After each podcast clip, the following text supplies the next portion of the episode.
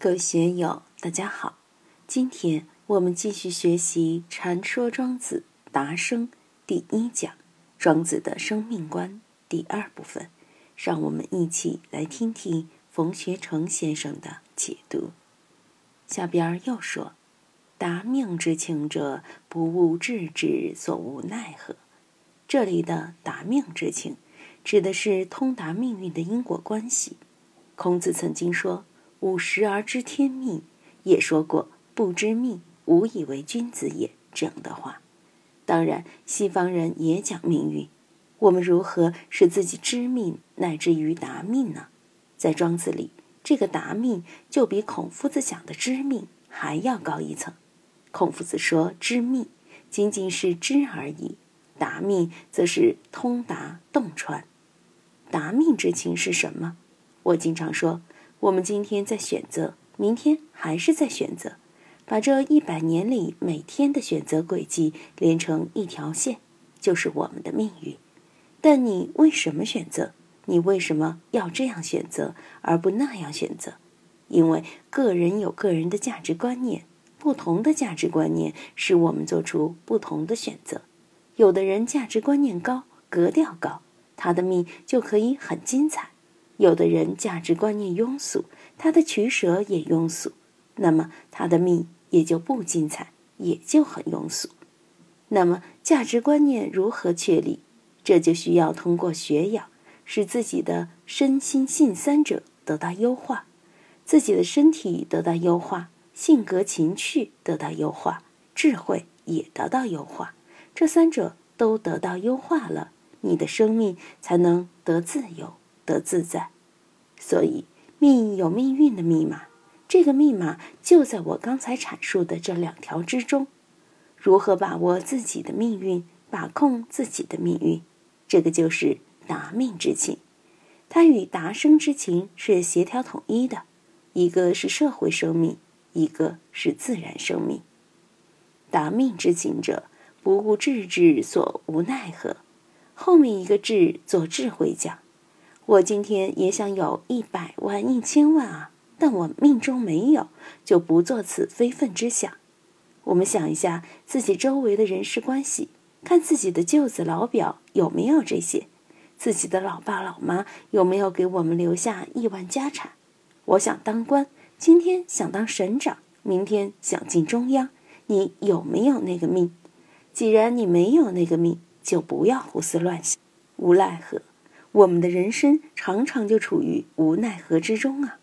有些事情你做不了主，就像一片树叶落在大河的漩涡里，天晓得这片树叶会被河水送到哪个地方。《红楼梦》中众女子填柳絮词，薛宝钗说：“好风凭借力，送我上青云。”林妹妹说：“驾驭东风春不管，平而去，忍烟流。”个人说的都不一样，说明个人的价值观、个人的取舍不一样。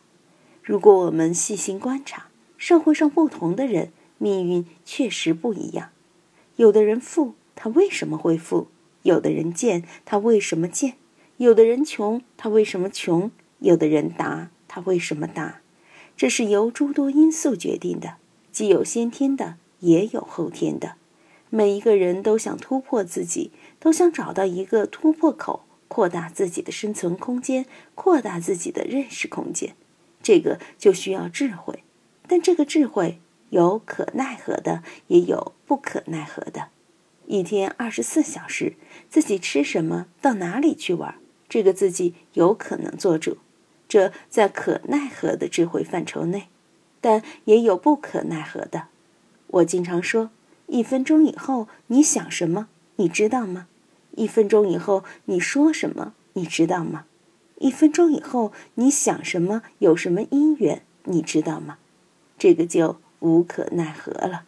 所以要成为达命之情者不容易。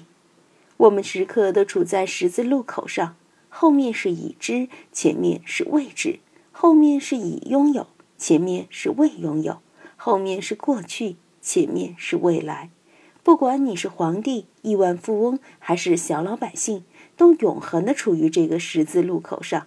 面对未来，就是无知，是不可知，是未拥有。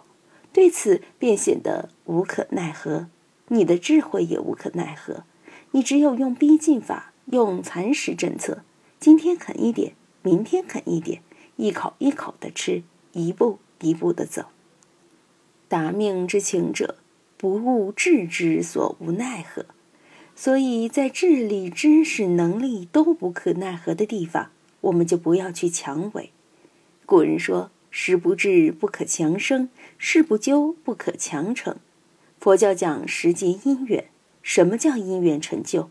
用现在的话说，就是条件成熟了，你才能办好这件事情。如果条件不成熟，你要硬上，要莽撞的去做，那么耗了精力却得不偿失，那就不划算。所以，我们一定要明白达生之情和达命之情。达生之情者，就要不务生之所无以为；达命之情者，就要不务智之所无奈何。那些莽撞鬼，他就不相信前途上的麻烦障碍，结果碰得自己头破血流。一个真正的智者、贤达者，达生和达命都要考虑到。明白了这个，并不是把自己封闭起来，百事不做，这是给那些过于积极的人。打一针清醒剂，让他回过头来，明白什么叫生之情，什么叫命之情，在知己知彼的情况下有所为，这才是真正智者的作略。我们再往下看，养形必先知以物，物有余而形不养者有之矣。这里的形就包括我们的身体生命，怎样养心保养我们这个身体？现在的医药卫生。包括现在的美容业，这样保健那样养生，简直多得不得了。但是，不论你怎样保健，怎样保养，必须先知以物。首先要有一定的物质条件，没有相应的物质条件，那你用什么来保养自己？首先，温饱问题得解决呀。解决了这个问题，你才有余力去买保健品。去做体育锻炼，去消耗那些养形的东西。但是物有余而形不养者有之矣。前段时间演林妹妹的陈小旭去世了，他有亿万家产，才四十岁出头。张国荣是香港的影帝，身家多少个亿，结果却跳楼了，不想活了。上海、北京有很多老板英年早逝，有些是车祸，有些是疾病。更多的是自己把自己累死的，你说他们有没有物质条件呢？有，绰绰物有余嘛。但就是心不养啊。现在的三高，高血糖、高血脂、高血压这些毛病，往往都是物有余引发的。